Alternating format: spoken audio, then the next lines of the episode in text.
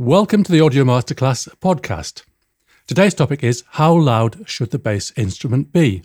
An Audio Masterclass website visitor wants to know how loud the bass should be in percentage terms. I'm David Mellor, course director of Audio Masterclass.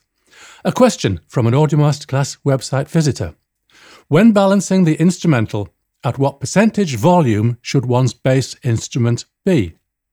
I'm guessing that by instrumental, he means the backing instruments of a song. Firstly, let me deal with the concept of percentage.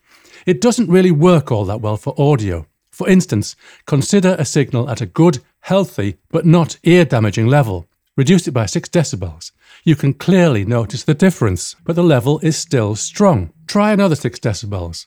It seems to have gone down by a similar amount, yet is still very clearly audible. Another 6 decibels, it's far from having gone away yet. But considered in percentage terms, the signal level is now down to 12.5% of what it was originally. You'd think that the signal would hardly be audible at all, but it most definitely is. A reduction in level of a total of 18 decibels corresponds very well to the way the ear perceives sound. Measuring a change in level in percentage terms isn't wrong, but somehow it doesn't match up with what we hear.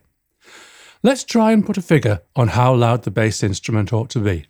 What about 50%? In terms of decibels, what this would mean is that the bass instrument is as loud as all of the rest of the instruments playing together. So, if you look at the level on a meter and you take away the bass, then the level may hover around, say, minus 9 dBFS. That's minus 9 decibels below full scale.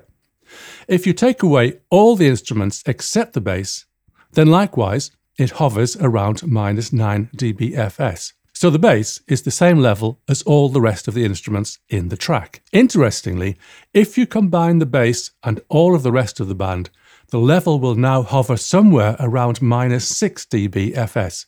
Somehow, 50% plus 50% doesn't equal 100%. This is because the two signals are uncorrelated, although that isn't particularly relevant for the issue in hand. But what would it sound like? In this case, the bass would almost certainly be too loud, unless the bass really is the most important instrument in the song. So, what is the correct percentage? Well, I'd like to move away from the idea of percentage and look at the issue in a rather different way. Suppose you play the instruments without the bass and the meters are hovering around minus 9 dBFS. Now raise the bass.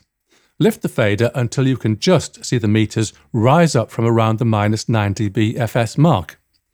This is the point at which one instrument starts to dominate the mix. Now you have to ask yourself do you want it to dominate or do you want it to blend in? You can't mix by looking at the meters, but they can give you an interesting indication of the way in which different instruments contribute to the song. This point of dominance is of particular relevance to vocals.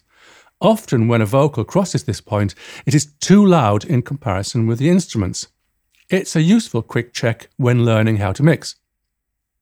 In conclusion, well, I'm sorry that I haven't really come to a conclusion, but it isn't the kind of issue where there are hard and fast rules.